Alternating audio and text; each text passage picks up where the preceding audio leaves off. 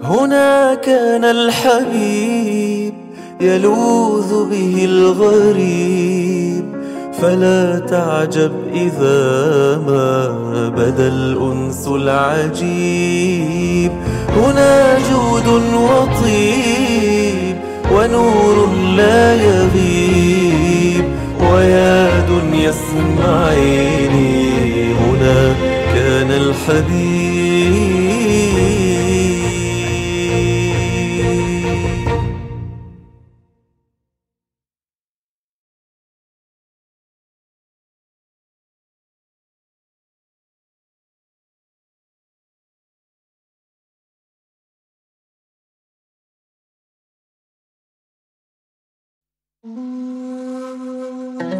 غار حراء هو غار مبارك في أعلى جبل النور. كان النبي عليه الصلاة والسلام يتردد إليه وكان يختلي به في كل سنة شهرا كاملا. كانت السيدة خديجة رضي الله عنها تعطي نبينا محمدا عليه الصلاة والسلام الزاد أي الطعام. فكان النبي يتزود ويذهب إلى هذا الغار ويتعبد. ويسأل بعض الناس ما معنى تعبد النبي عليه الصلاة والسلام ولم يكن نزل جبريل عليه بعد. رسول الله صلى الله عليه وسلم كان موحدا. كان مؤمنا بالله تبارك وتعالى. لم يكن شاكا في وجود الله ولا في قدرة الله بل كان موقنا متأكدا جازما. بأن لهذا العالم خالقا خلقه وأوجده وهو قادر كامل لا يشبهه. كان الناس في ذلك الوقت يعبدون الأصنام. هذا يعبد صنما من تمر فإذا جاع أكله وذاك يعبد صنما من ذهب فإذا افتقر باعه. وكان النبي عليه الصلاة والسلام لا يحب ذلك ولا يقبله لأنه إشراك بخالق هذا الكون. فكان النبي عليه الصلاة والسلام يختلي بنفسه في غار حراء. وكان نبينا عليه الصلاة والسلام يرى المرائي أي الرؤى في المنام. وكانت تتحقق هذه المرائي تأتي مثل فلق الصبح. ذات يوم كان رسول الله صلى الله عليه وسلم في غار حراء. فنزل جبريل عليه السلام ودخل الغار. وأخبر النبي عليه الصلاة والسلام عن هذه الحادثة بأن جبريل عليه السلام قال يا محمد اقرأ. فقال نبينا ما أنا بقارئ. قال فغطني جبريل. أي ضمه جبريل عليه الصلاة والسلام ضمة شديدة. قال فضمني. ثم قال له اقرأ. قال ما أنا بقارئ. أي أنا أمي. لا أقرأ. لا أقرأ المكتوب. ولا أجيد الكتابة. وهذا ليس ليس ذما في نبينا عليه الصلاة والسلام. فإن الأمية في محمد معجزة وفي غير محمد معجزة. فرسول الله صلى الله عليه وسلم هو أفصح خلق الله. قال يا محمد اقرأ. قال ما أنا بقارئ. قال اقرأ. باسم ربك الذي خلق. خلق الإنسان من علق. اقرأ وربك الأكرم. الذي علم بالقلم علم الإنسان ما لم يعلم. النبي عليه الصلاة والسلام بلغ ذلك منه الجهد أي المشقة وإنما ضمه جبريل حتى يقوى على تحمل ما ينزل عليه. نزل النبي عليه الصلاة والسلام من غار حراء وتوجه نحو بيت خديجة ودخل بيت خديجة رضي الله عنها وهي صاحبة سره هي الأمينة. هي الصادقة المصدقة لنبينا محمد عليه الصلاة والسلام وهي أول من آمن من النساء. وأخبرها رسول الله صلى الله عليه وسلم بما جرى معه وحدث في الغار وصارت تسأله وتستفصل منه ورسول الله يخبرها. وكان من جملة ما حدث أن النبي عليه الصلاة والسلام رأى جبريل بين الأرض والسماء.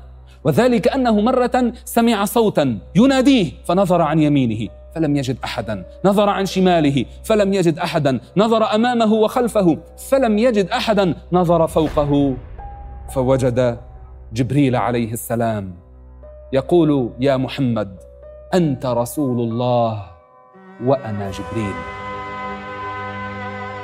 سيدنا محمد عليه الصلاة والسلام يقص على زوجته المباركة خديجة بنت خويلد ما حدث معه في ذلك الغار. وكان نبينا شجاعا ولم يكن جبانا ولكن شعر نبينا عليه الصلاة والسلام بالبرد. فلما نزل ودخل عند خديجة قال زملوني زملوني طلب التزميل ليدفئ وصار يخبرها بما جرى.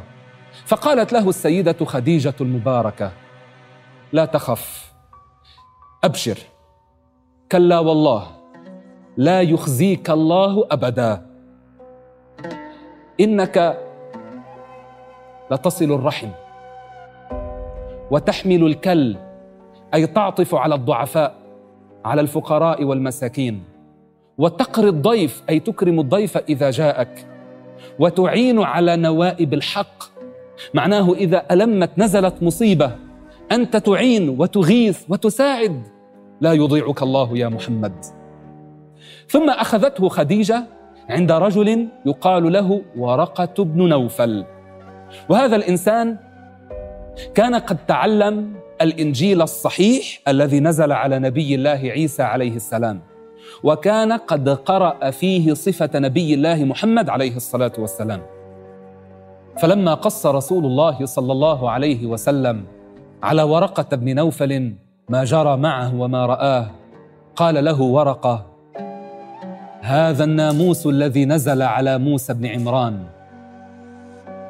الناموس أي صاحب السر هذا الذي كان ينزل سرا يراه موسى ولا يراه أحد. ثم قال له يا ليتني فيها جدعا. يا ليتني فيها أي يا ليتني في أيام الدعوة التي تدعو فيها إلى دين الإسلام جدعا أي شابا. وذلك لأن ورقة كان قد شاخ أي صار شيخا كبيرا في السن وعمي. قال له يا ليتني فيها في أيام دعوتك جدعا. يا ليتني أكون حيا إذ يخرجك قومك. يعني يا ليتني أكون حيا عندما يخرجك قومك عندما يكفرون بك وعندما يرفضون دعوتك ولا يقبلون الإيمان فيك. فقال له رسول الله صلى الله عليه وسلم أو مخرجي هم يعني سيخرجني قومي؟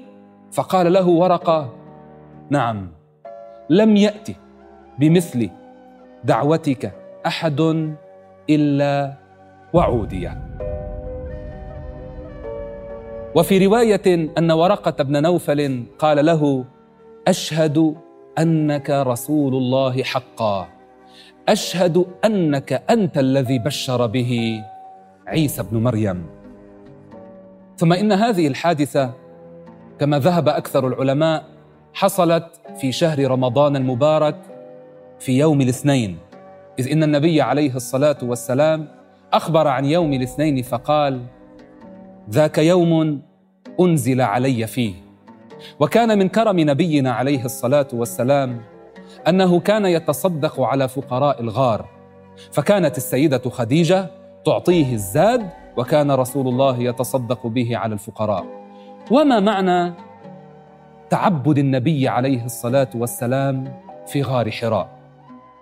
ليس معناه أن نبينا كان شاكا في وجود الله وكان يفكر في ذات الله تبارك وتعالى في غار حراء. حاشا. بل الأنبياء كلهم مؤمنون بالله تبارك وتعالى قبل النبوة وبعد النبوة. وإنما معنى ذلك أن النبي عليه الصلاة والسلام كان يفكر في ملكوت السماوات والأرض. فإن الإنسان إذا تفكر في هذا الكون ازداد يقينا بكمال الله تعالى وعظمته. ازداد يقينا بوجود الله تعالى وقدرته. وهذا ما كان يفعله رسول الله صلى الله عليه وسلم. في تعبده في غار حراء. ثم إن النبي عليه الصلاة والسلام بعدما حدثت هذه الحادثة فتر الوحي مدة من الزمن أي انقطع الوحي انقطع نزول جبريل على النبي عليه الصلاة والسلام مدة من الزمن. ثم بعد ذلك تجدد نزول جبريل عليه السلام على نبينا محمد عليه الصلاة والسلام وانتشرت الدعوة سرا وبعد ذلك جهرا. وما معنى قولنا الدعوة سرا؟ ليس معناه أن رسولنا الكريم كان خائفا لكن كان نبينا عليه الصلاة والسلام في أول أمره يدعو الناس افرادا إلى دين الإسلام. ثم بعد ذلك صار يدور في المواسم ويدور بين الناس ويقول من شهد أن لا إله إلا الله وأن محمدا رسول الله فقد أفلح.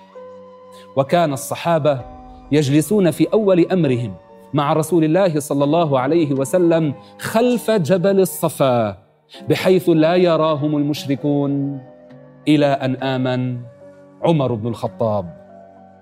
فغار حراء في جبل النور هو مكان نزول الوحي على رسول الله صلى الله عليه وسلم في أول مرة.